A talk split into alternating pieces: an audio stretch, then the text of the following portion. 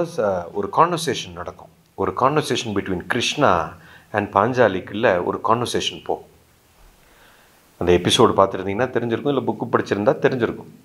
அதில் அந்த அம்மா பாஞ்சாலி சொல்லும் கோபத்தில் என் வந்து என் சேலையை உருவி என்னைய பாடாப்படுத்தின அந்த துரியோதனனோட கொன்று அவன் ரத்தத்தை நான் வச்சிக்கலை? அப்படின்னு சொன்னால் அதுக்கப்புறம் வந்து அவனை துரியோதனனை நான் கொல்லாமல் விட மாட்டேன் இந்த அத்தனை பேரையும் நான் இதுக்கு காரணமாக இருந்தவனை அத்தனை பேரையும் நான் பழி வாங்கியே தீருவேன்னு அந்த அம்மா சொல்லும். கிருஷ்ணா கூப்பிட்டு சொல்லுவார் மா அங்கே வா உட்காரு.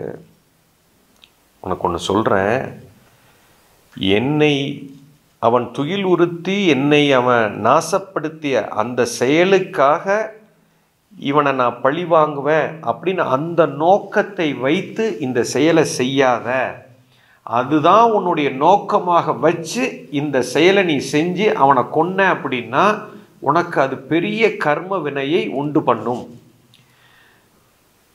இந்த நோக்கத்தை வச்சு இந்த செயலை செய்யாது.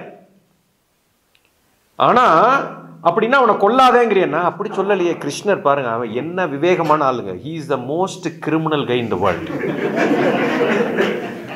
Ultimate guy I love him like anything such a fantastic guy அவர் என்ன சொல்கிறாரு நீ அவனை கொல்லு கொல்ல போகிறது என்னமோ உண்மைதான். இவர் முடிவு பண்ணிட்டார் அவனை போடுறது ஆனால் இவளையும் காப்பாற்றி அவனுல பாவம் அறியாமையில் இருக்கு அந்த பிள்ளை. அப்போ சொல்லுது நீ உனக்குள்ள சங்கல்பம் இப்படி எடுக்காத. சங்கல்பத்தை நீ எப்படி எடுக்கணும்னா எனக்கு நடந்த இந்த கொடுமை இந்த நாட்டில் இருக்கும் எந்த பெண்ணுக்கும் ந- நடக்கக்கூடாது. இந்த உலகத்தில் இருக்கும் அத்தனை பெண்ணையும் காப்பாற்றுவதற்காக நான் ஒரு தீய சக்தியை அழிக்க போகிறேன்ற நோக்கத்தை வையே அவனை தூக்கு உனக்கு கர்மா கிடையாது.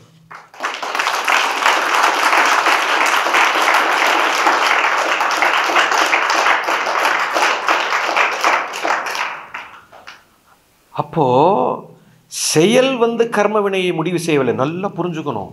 நீ என்ன செயல் செய்யற? கொல்லதான் போகிறேன் அவனை போடுறது உறுதியாயிருச்சு. ஆனால் என்ன நோ- நோக்கம் தான் அங்கே முக்கியம். நோக்கம் சரியாக இருந்தால் நீ எதை வேண்டுமானாலும் செய்யலாம்னு கிருஷ்ணர் அங்கே சொல்லாமல் சொல்கிறார் இந்த உயிருக்கு இப்போ ஞானோதயம் கொடுக்கணும். இந்த நல்லது இந்த உயிருக்கு நடக்கணும் அப்படின்னா நான் ஒரு பத்து பேரை தூக்குறதும் கரெக்டு தான். தூக்குவேன். தூக்கலாம். தப்பு கிடையாது. நோக்கம்தான் கர்ம வினையை முடிவு பண்ணும். ஓகே செயல் மு- வந்து முடிவு பண்ணாது. நோக்கம் சரியா இப்ப என்னை வந்து பர்சனலா என் வீட்டில் வந்து ஏதோ திருடிட்டான் என்னமோ ஒன்று பண்ணிட்டான். என்னை அவன் இப்படி பண்ணதுனால அவனை நான் பழிக்கு பழி வாங்குவேன்னு அவனை தூக்கி நான் சுட்டேன்.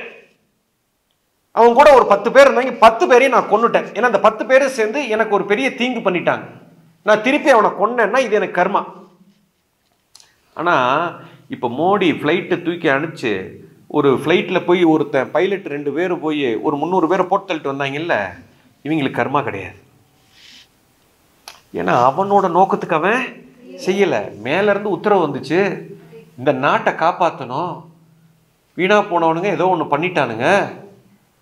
அந்த நாட்டை காப்பாற்ற சொல்லி தலைவர் உத்தரவு போட்டார். இவன் போய் முந்நூறு பேரை போட்டு தள்ளிட்டு வந்துட்டான். இவனுக்கு ஒரு கர்மா செயல்னால கர்மா வினை பதிவாகாது. நோக்கத்தினால் கர்ம வினை பதிவாகும்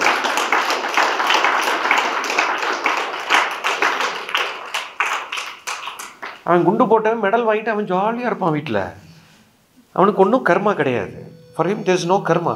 But that guy has killed three hundred people mind it you understand what I'm saying? So it is the it is not the action which creates the karma, it is the volition behind the action which determines the karma. Okay?